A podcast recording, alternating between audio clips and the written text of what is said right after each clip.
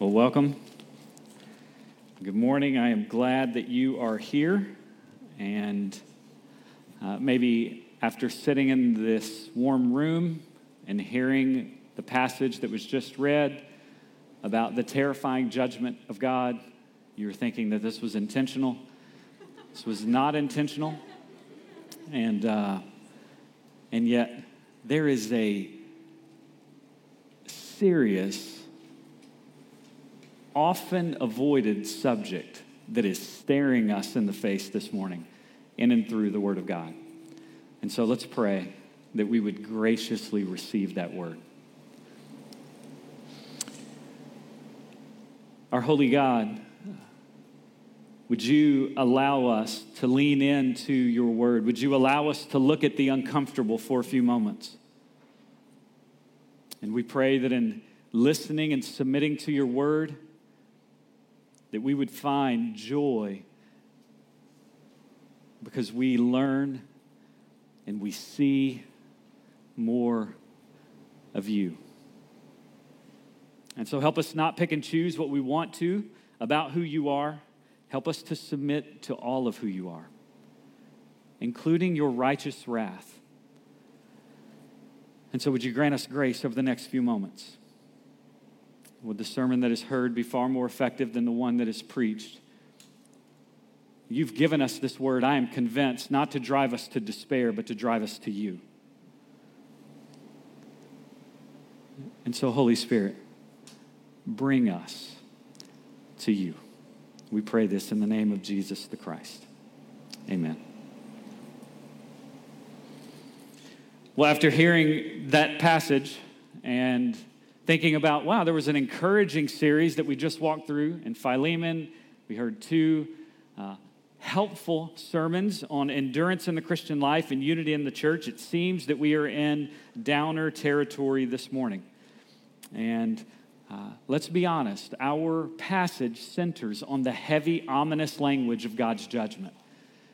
And in our day, the subject of divine judgment is not a popular topic. And I'm sure it, uh, I'm sure we could say that probably has never been a day that the subject of divine judgment is a popular topic. But the reality of God's judgments, they're rooted in his all-consuming holiness.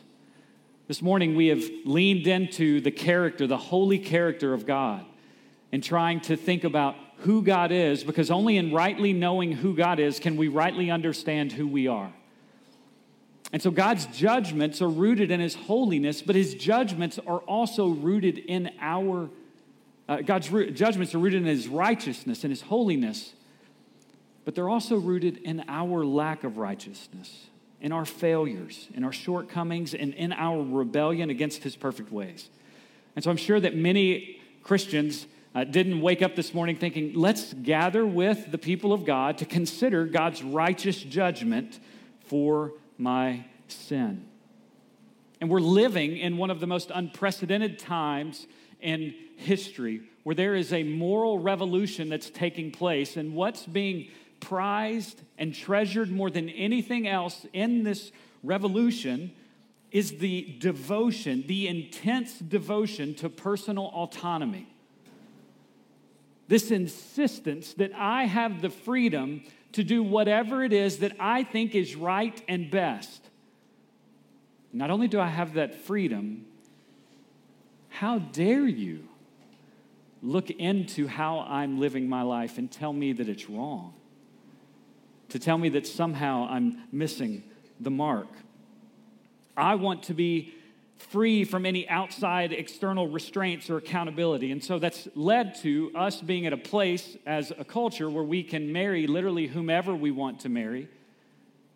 We can be whatever gender we want to be. We can identify as whoever we want to identify as. I can choose whatever I want to do. And the belief is that I not only make the decisions for myself, but I give an account to no one else.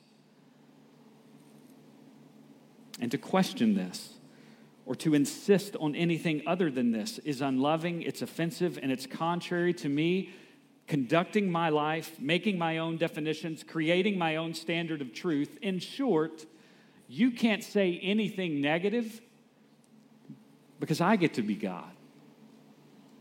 I'm calling the shots. I'm defining what's true and not true. And this is what our culture is force feeding us. And it's precisely this commitment to self autonomy that's the essence of sin. Rather than submitting ourselves to the good rule and reign of God over us, we choose our own way. And in doing so, we believe that we cannot, nor will we not, be held accountable to anyone outside of us.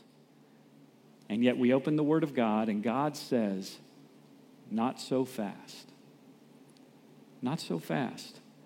And in a great act of mercy, God has preserved the words of the Old Testament prophets, whom He raised up to speak His word to His people to accomplish His purposes throughout history. And one of the most consistent aspects of the messages of God's prophets that he raised up to speak to his people throughout the Old Testament was that this one true, holy God will hold his people, all people, accountable for how they live before him. And this morning, the prophet Zephaniah will make clear to you and I that this accountability and this judgment, it is indeed coming. And it's coming to a head in what Zephaniah refers to as the great day of the Lord. And so let's locate the prophet Zephaniah in the history of God's people. Zephaniah prophesied during the reign of a king named Josiah. Josiah was a good king. He sought to reform and do right in the sight of God. Uh, Zephaniah is a contemporary of Nahum, of Jeremiah, of Habakkuk, and of, of Ezekiel.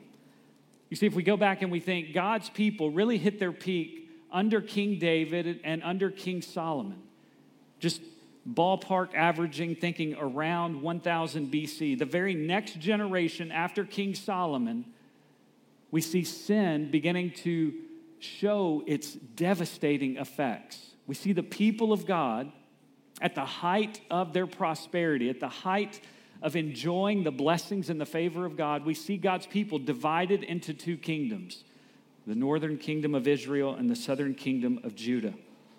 After many years of consistent, willful idolatry, the northern kingdom of Israel is eventually conquered and they're exiled by Assyria in 722 BC. God raises up Amos and Moses, uh, uh, and Hosea, not, not Moses, He'd already raised up Moses. He raised up Amos and Hosea and Micah and the prophet Isaiah to warn his people of the judgment that would come. And yet, Israel is persistent in their sin. They do not heed the warnings of God from the prophets. And so, what do we find then? We find that the southern kingdom of Judah, they continue on. And they continue on in large part due to the miraculous protection of God from the other nations and other countries that were around them. King Hezekiah, who's mentioned in verse 1, he would be the great great grandfather of Zephaniah. King Hezekiah is a good king. He brings many reforms back to Judah in hopes of removing their idolatry and honoring the Lord. And yet, King Hezekiah dies, and the next two, uh, the next two uh, successors, Manasseh and Amon are wicked kings. 57 years of wickedness for the people of Judah. And then Josiah comes on the scene. And Josiah seeks to follow in, his, uh, in King Hezekiah's footsteps in making the people once again honoring to the Lord. In the middle of Josiah's reign, they rediscovered the book of the law that's been sort of hidden and forgotten about in the temple. They uncover it, and Josiah really just begins to take the reforms. Uh, he takes all of his cues for the reforms from the book of the law. Zephaniah, who was a, a contemporary of Josiah, hears this, and many of the prophecies that, Zech- that Zephaniah gives us, they reflect the Mosaic covenant. It's as if Zephaniah is looking at the law of God and speaking words of prophetic judgment. If you, if you have time and you just think, ah, sometimes I struggle to think God is really vicious in the way in which he punishes sin, just read Deuteronomy chapter 28. Deuteronomy chapter 28 is literally just loaded with God saying, If you bless me, you will be well. If you obey me, you will be blessed. And if you disobey me, it will not go well for you. And he just literally walks through judgment after judgment that will come to the people if they do not obey. And we see Zephaniah standing up and saying, This is reality. This is what is unfolding before us. If you know anything about the history of the people of God, you will know that some 35 ish years later, after Zephaniah is off the scene, that the people of God will be conquered. People of Judah will be conquered, will be exiled by the Babylonians, 586, 587 BC.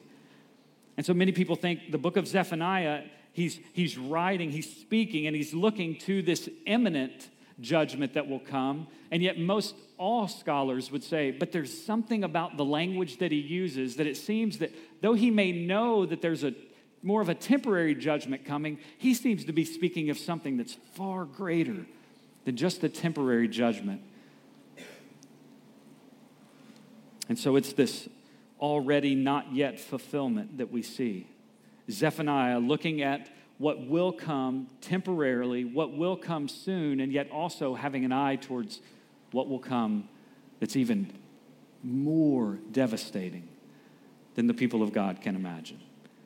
And so everything that we know of Zephaniah, it's written in verse 1 of Zephaniah chapter 1. And Zephaniah reaches back four generations, probably because of the first name that some of us would recognize, that name Hezekiah. Hezekiah was a righteous king.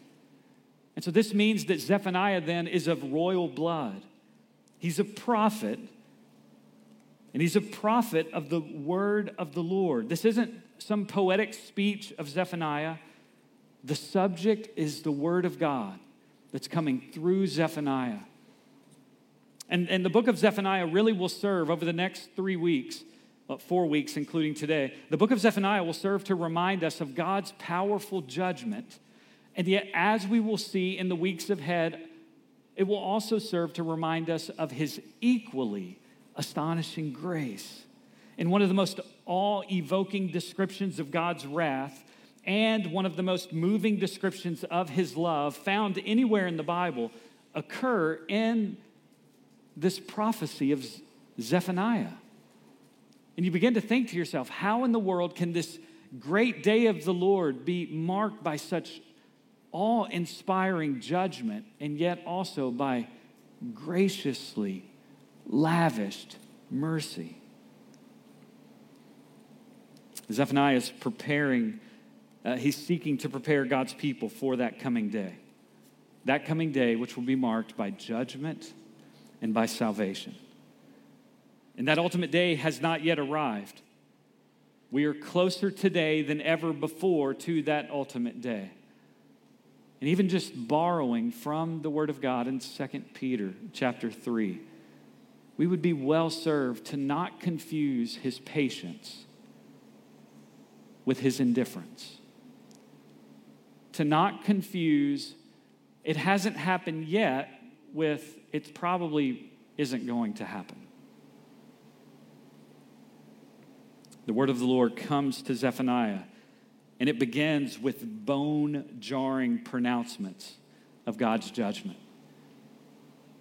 And as I mentioned in the prayer, the aim of Zephaniah chapter 1 is not to drive us away from the Lord in despair, but to drive us near to the Lord in faith. And that's the hope for the sermon this morning. We'll consider four truths of God's judgments that will be made clear in the day of the Lord. First truth God's judgments are universal. God's judgments are universal. And so, if I can just break that down, what that means is that every one of us, whether you're four or whether you're 98, this reality stares us in the eyes. His judgments are universal. And, before we unpack the universal aspect to God's judgments are universal, let's ensure that we're truly agreed upon on the fact that these are indeed God's judgments. I mean, we see that all over Zephaniah chapter 1. These are not the angry rants. These are not the religious opinions of some man. They are the words of the righteous, perfect, and holy God. And this righteous, perfect, and holy God, He is never sinfully angry. He's never wrongfully impatient. He's never unjust. He never misreads or misunderstands reality the way in which we do. He always understands situations rightly. And He knows our hearts better than we do. He knows the words that are on the tips of our tongue before they roll off. And it's this God who we're declaring His judgments. He uses the first person all throughout this chapter. This isn't Zephaniah saying, I've got a word and this is something I'm going to do. This is the word of the Lord coming through Zephaniah, the, might, the Almighty, the righteous, the perfect one, declaring his judgments on sin. And again, divine judgment is not a popular idea, but the Word of God makes clear that it is not up for a popularity vote. You and I don't have the vote or the option to remove God from his rightful office. This is not the fabrication of religious types. This is the word of the Lord that's declared for our benefit.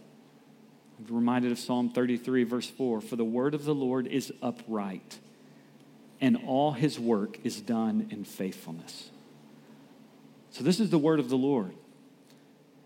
But his judgments are universal. The scope there of his judgment is clear in verses 2 and 3. Look again. I will completely remove all things from the face of the earth, declares the Lord. I will remove man and beast. I will remove the birds of the sky and the fish of the sea and the ruins along with the wicked. And I will cut off man from the face of the earth, declares the Lord. That idea of completely remove, your translation may say sweep away. The idea is that it's to remove something with the purpose of putting an end to it. In his holiness, in his righteous anger, God looks down. And the presence and the reality of sin leads him to think, I want to do away with everything that is against who I am.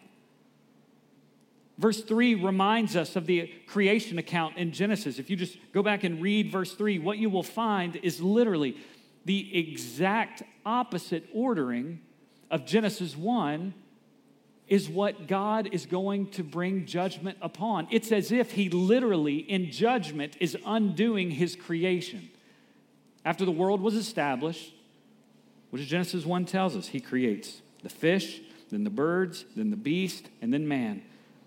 And here in verse 3, He's going to undo man and the beast and the birds and fish. God said something similar to Noah. And yet, if you go back and read that judgment of what God was going to undo, He's not going to, uh, in uh, Genesis chapter 6, He's not going to undo the created order of all things that are swimming in the waters. And here it's complete. It's a complete undoing. Nothing escapes from this judgment. And, and look at verses four through six. Perhaps the most shocking prospect of everything in Zephaniah chapter one was not that he was going to do away with everything that was wicked on the face of the earth, but it's that he was going to even do away with his people. He was going to bring punishment and judgments on his people, his chosen people. Jerusalem held, it, it housed his temple. And the people of God had presumed upon their heritage, and they had become forgetful about God, and they were grossly mistaken about his hatred of sin, not just those of other nations, but including their own.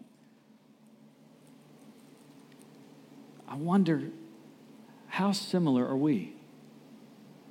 Forgetful of the hatred, the intense violent hatred of God against sin.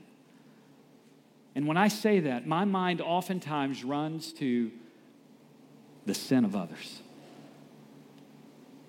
And maybe I begin to make allowance for my own. And Zephaniah 1 just serves to remind us God is impartial in his judgment of sin. We often can assume that our sin is not really that bad, that it's not deserving of cataclysmic judgment from God. We can often assume that because of morality or religious activity, then we're good to go.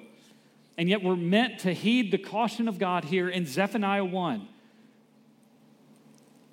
as if not giving consideration to who God is and believing that He will indeed judge us for what we do with the life that we have.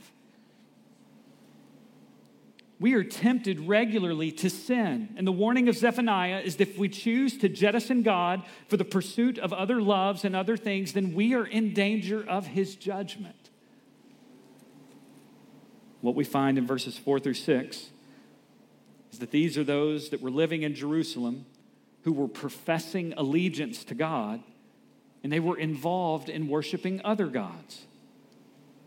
The false god of Baal and Milcom and the starry host, they were the functional gods of the people.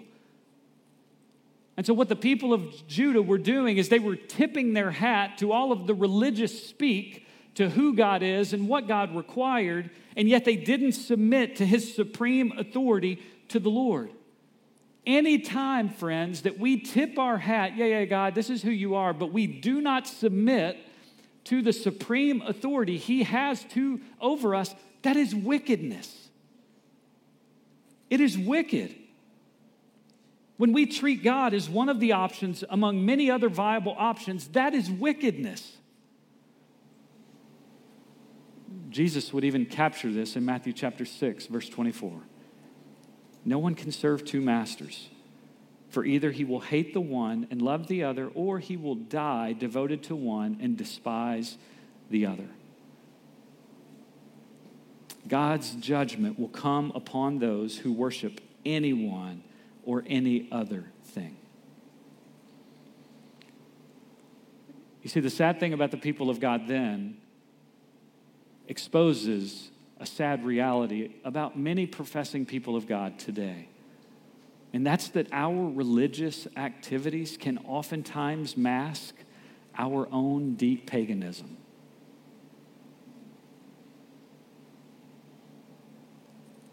I mean, when people say, I love the people of the church, I love the songs, I love the programs, I love the routines, but they have a cold disinterest in God Himself, that is dangerous. And it's deserving of judgment. Because God has made clear all throughout scriptures that He will not share His glory with any other. And he's made clear that the whole earth will be filled with that glory. And that's not just that it's going to be filled and maybe people are going to be unaware of it. No, no, no. By the whole earth is going to be filled with it. That means an acknowledgement, a reception, a receiving it, a submission to his glory over all the earth. There's no neutrality in our relationships with God. We're either actively seeking Him or we're drifting from Him. And He will judge all shortcomings. Not because He's mean, but because He's holy. Perfect purity is His character. And anything that's not in line with that isn't merely in error, it is a willful rebellion, an act of violent treason against all that God is. Verse 7 serves as a solemn reminder of the appropriate response to such righteous judgments of God. And the response is be silent. Much like what happens during the court when the all rise comes forth, conversation stops and respect is shown. And in many ways, this is where we need to begin. I wonder in just the regular course of our days, do you, do you make room to consider and to be moved by awe when you consider who God is?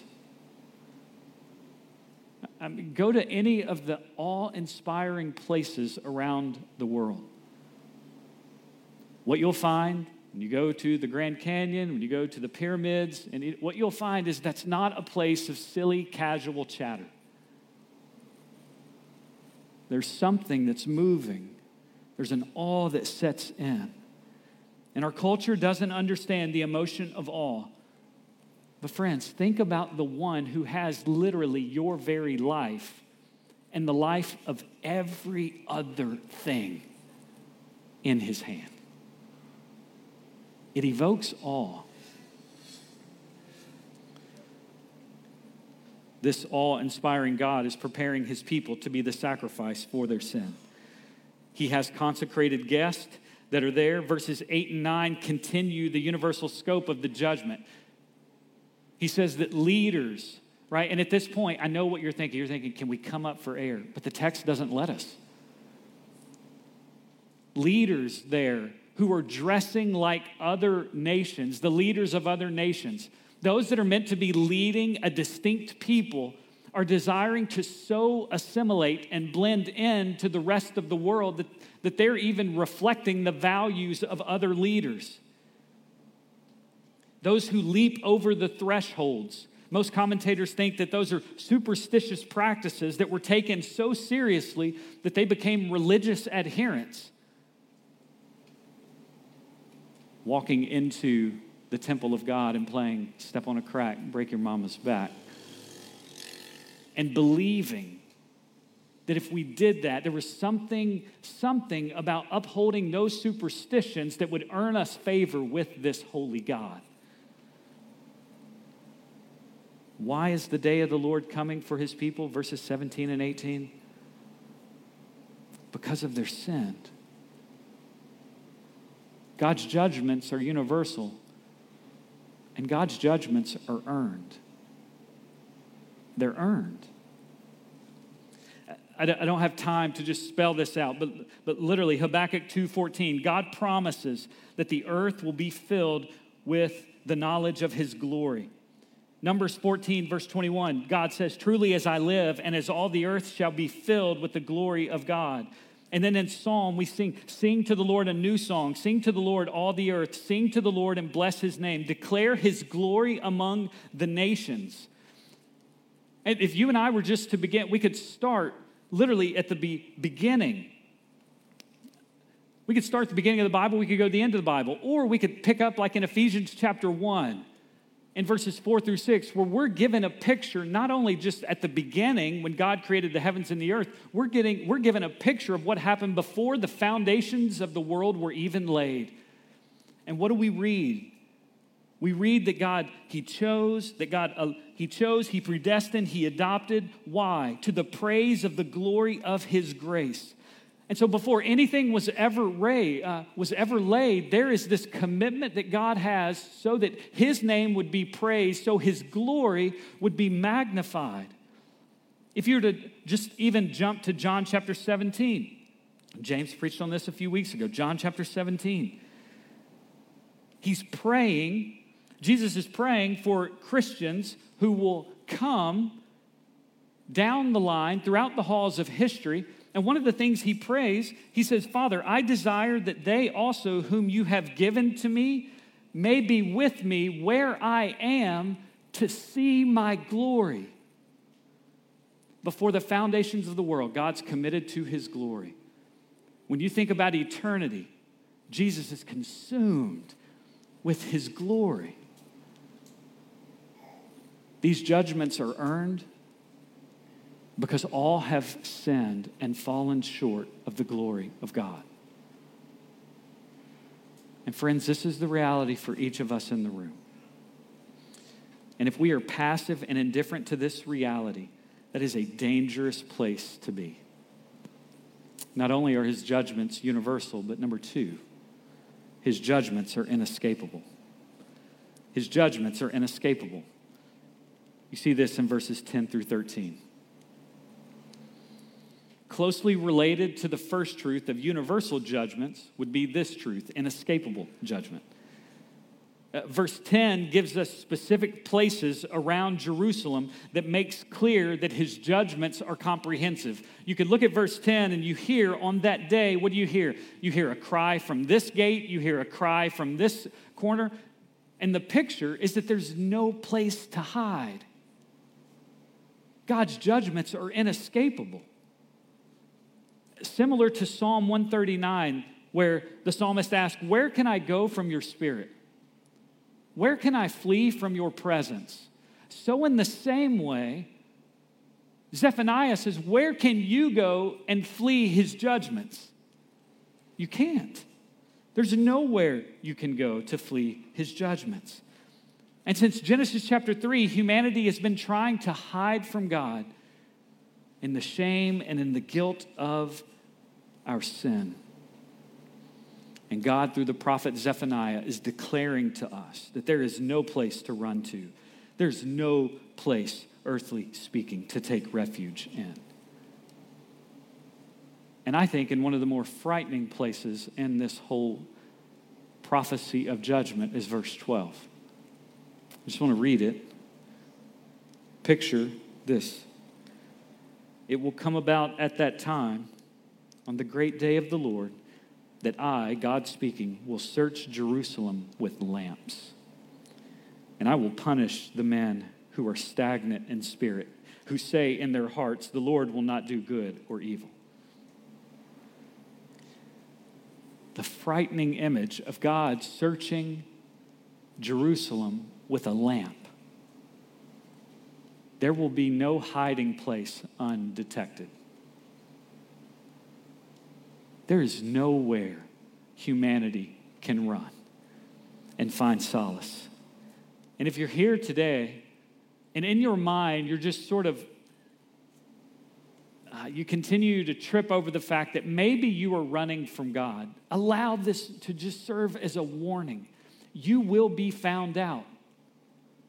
In due time, you will be found out.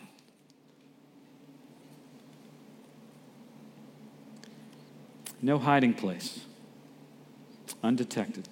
And what's interesting, the further description that we're given about those whom the Lord is going to search out, they're not merely those that are grossly wicked.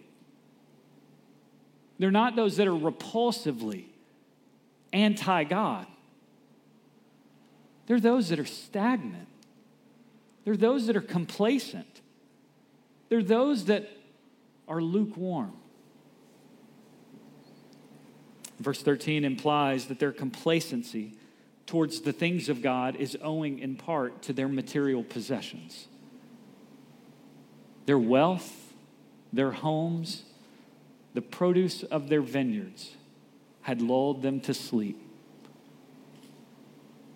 To where what consumed them most was not the awe inspiring reality of who God is and what He will do, but the surface scratching preoccupation with what can I do for these few years that I have been given, as though that were ultimate reality. Their complacency is a reflection of how they view their God. And friends, if you are stagnant or complacent in your walk with the Lord, that is a reflection of how you are viewing your God. If we were just given a peek into the economy of heaven right now, what we would not find is complacency and indifference. And the reason is because of the beholding of God that is taking place. And the same, the same reality is true for us. Does your faith have much to do with how you live day by day, moment by moment. It's meant to.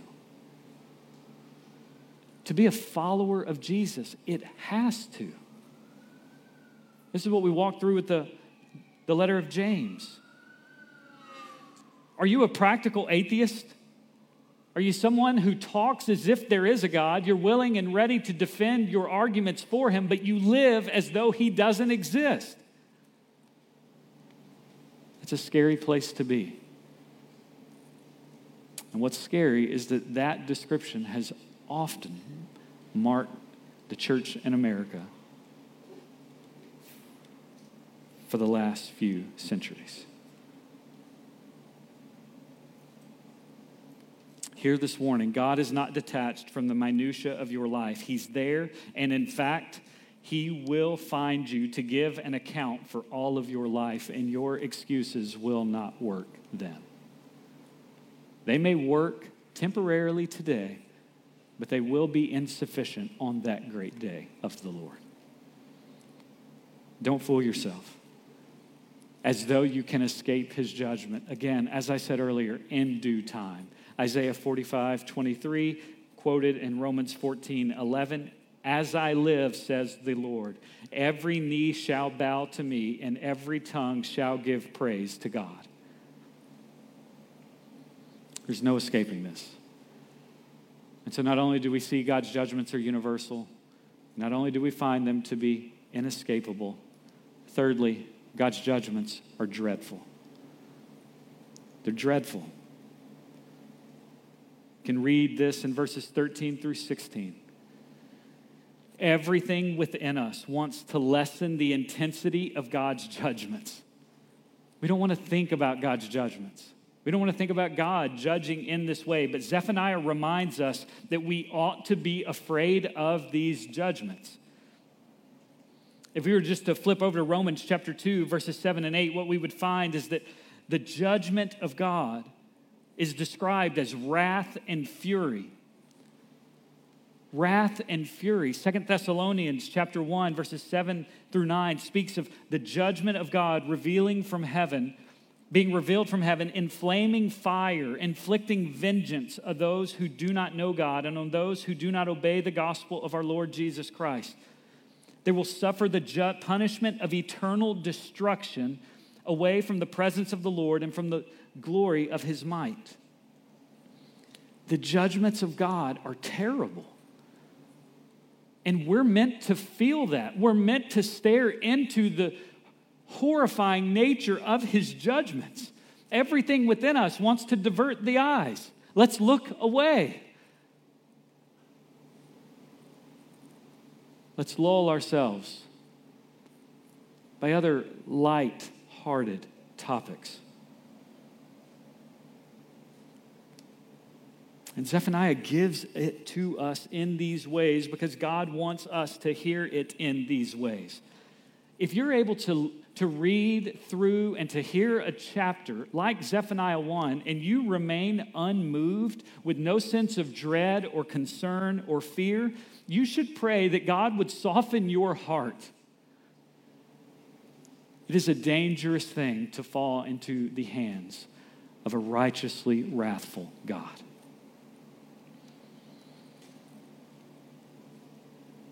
It's a sign of health to hear about God's judgment and to be concerned. These are judgments that are worthy of fear. And it may not seem fearful now, but imagine the terror to get to the great day of the Lord, to realize that the things in which you were trusting in to provide refuge for your soul, they don't.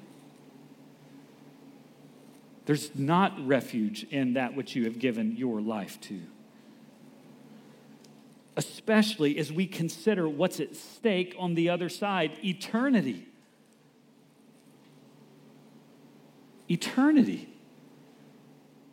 Eternal joy or eternal suffering inflicted by the active wrath of God.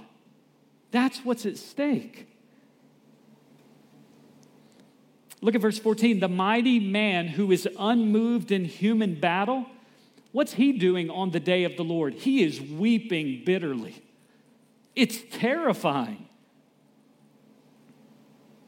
Verse 15. This will be a day of distress, a day of ruin, a day of devastation. He's drawing on the language of God's appearing to Israel and Sinai. And God says, It is right for you to be afraid.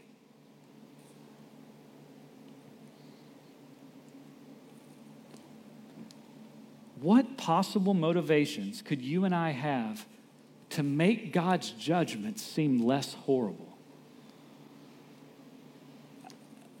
As I was thinking about this, like, why, why do I want to temper God's judgments when I speak to other people? Maybe I can make, uh, maybe in my mind, I think, well, people will object less to God if he's not seen as so violently against sin. And yet, the reality of the other side of that is do we want people to fear dying in their sins less? All of this knowledge encourages us to think even of the worst images of God's judgment for our sin. And remember, all of his judgments, they're measured and they're right. Again, go back and read Deuteronomy 28. God is not acting on a whim, He's not being unfair or showing partiality. I don't want to encourage other people to think, well, maybe his judgments aren't going to be that bad. Romans says our hearts knew all of this truth, and you know what we did with it? We suppressed it, we denied it. Everything within me wants to think about the book of Zephaniah and say, let's open up to chapter 3.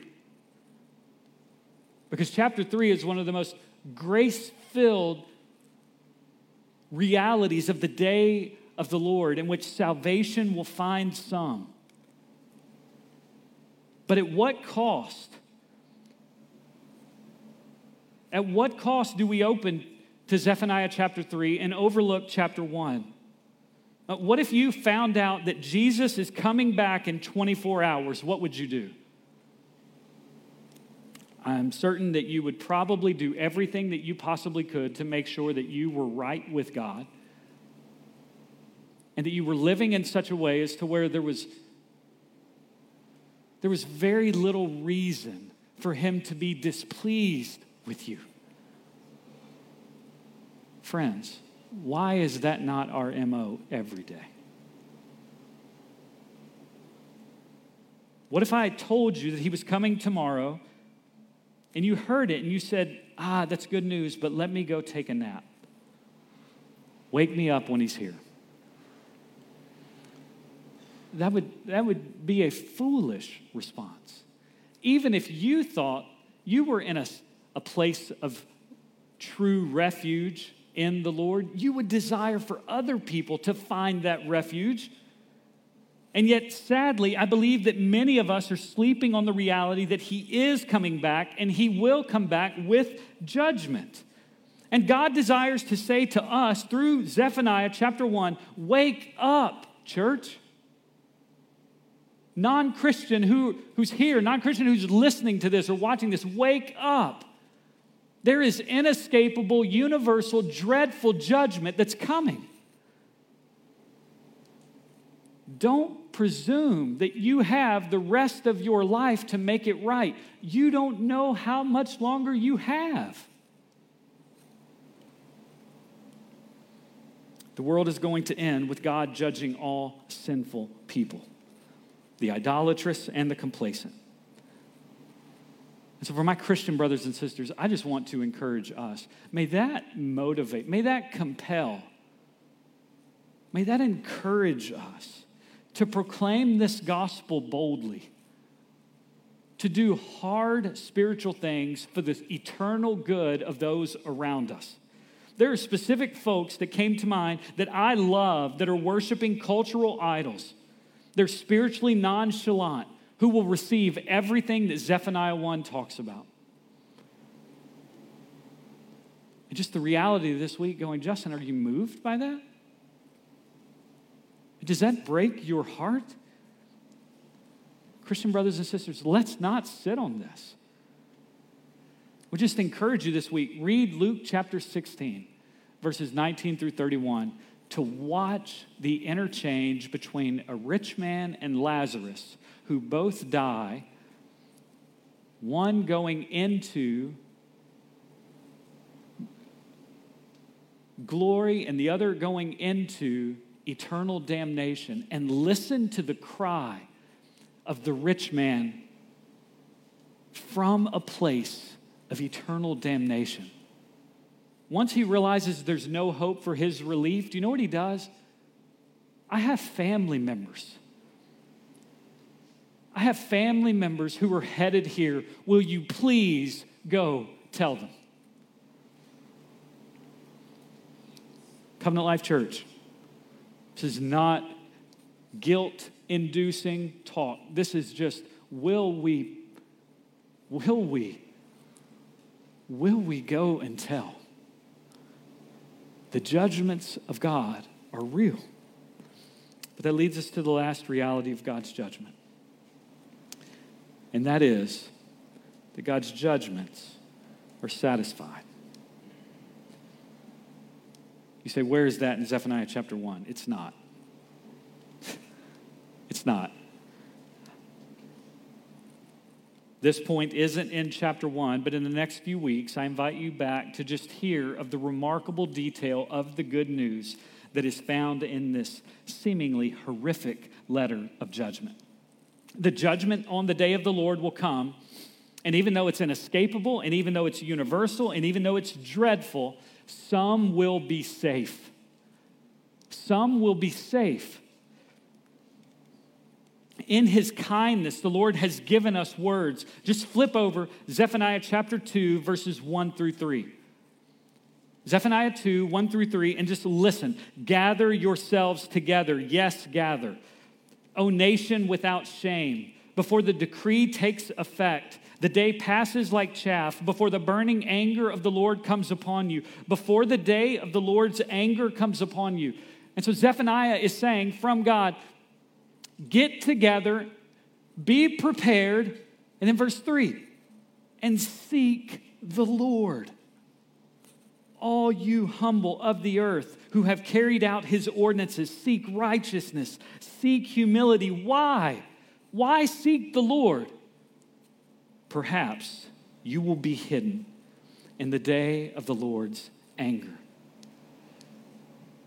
You say, wait a minute, Justin. I thought the judgment of God was inescapable. How in the world am I going to be safe?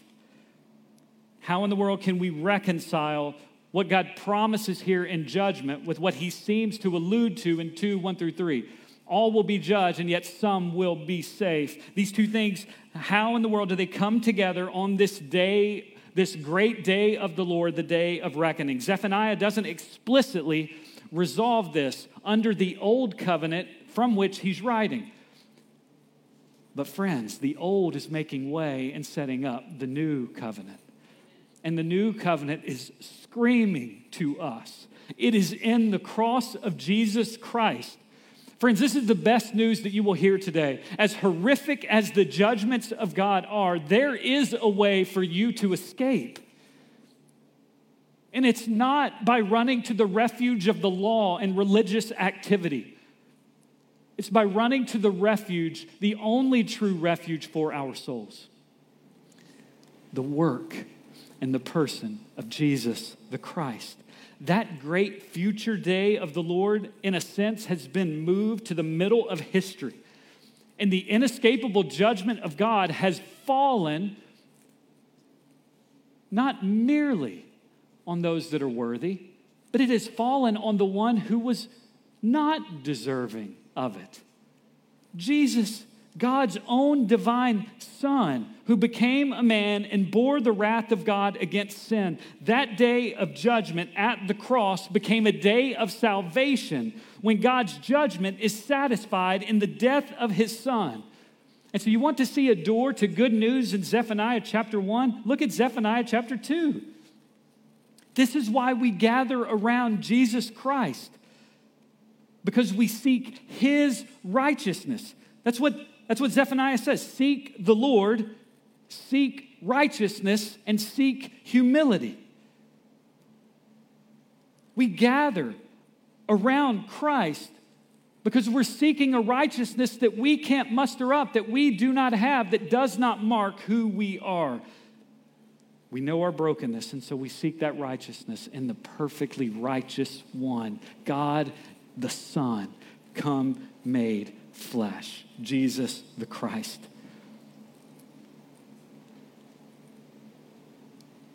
And what does he do? He absorbs the judgment and the wrath of God for those that are deserving and yet scandalously for those that who by faith will turn from sin and throw themselves on the mercy and the finished work of Jesus the Christ in their place, his perfect righteousness, his substitutionary death on a cross. And on the third day, he rises, he raises from the dead, showing that there's no power in this world that can contain or control or defeat him. He holds it all in his hands. And the Bible makes clear that those who run for refuge in him alone on the great day of the Lord, they will be hidden from his judgments. Not because God is not really concerned, he's willing to let one or two things slide. No, no, no, because it has been exhausted on Jesus the Christ. If you're a Christian this morning, that is your story, and that is a story that you were never meant to get over. And if you're not a Christian this morning, I just want to plead with you. There is no other refuge you will run to that will satisfy the problem that you have about the judgment of God that awaits you because of your sin. And so, as dreadful, as terrifying, and devastating as his judgments are, the good news this morning is that they are avoidable in Christ. And so confess your sins, friends. May the great day of the Lord be a great day of salvation for you. And may that be true of each of us. One pastor told the story of Thomas Wilson laying on his deathbed, looking at his children all around him. He raised them to be Christians, but he had concerns. Getting ready to breathe his last, he spoke while he was dying, and he spoke with great seriousness. He spoke as one who was getting ready to stand before the Lord. And he looked at his eldest daughter because he had particular concerns for her. And he says, Look to it that you meet me not at the day of judgment, still in your sins. If you are conscious, if you're conscious, I wonder what your last words will be. Casual conversations, jokes. Do you believe enough to look at your loved ones with great concern and say, Don't meet me at the day of judgment, still in your sin? I'm praying that God would give us the humility to know our need the humility to receive the righteousness of Christ, and the humility to look to others, to plead with them, not to meet us on that day, still in their sin. Let's pray.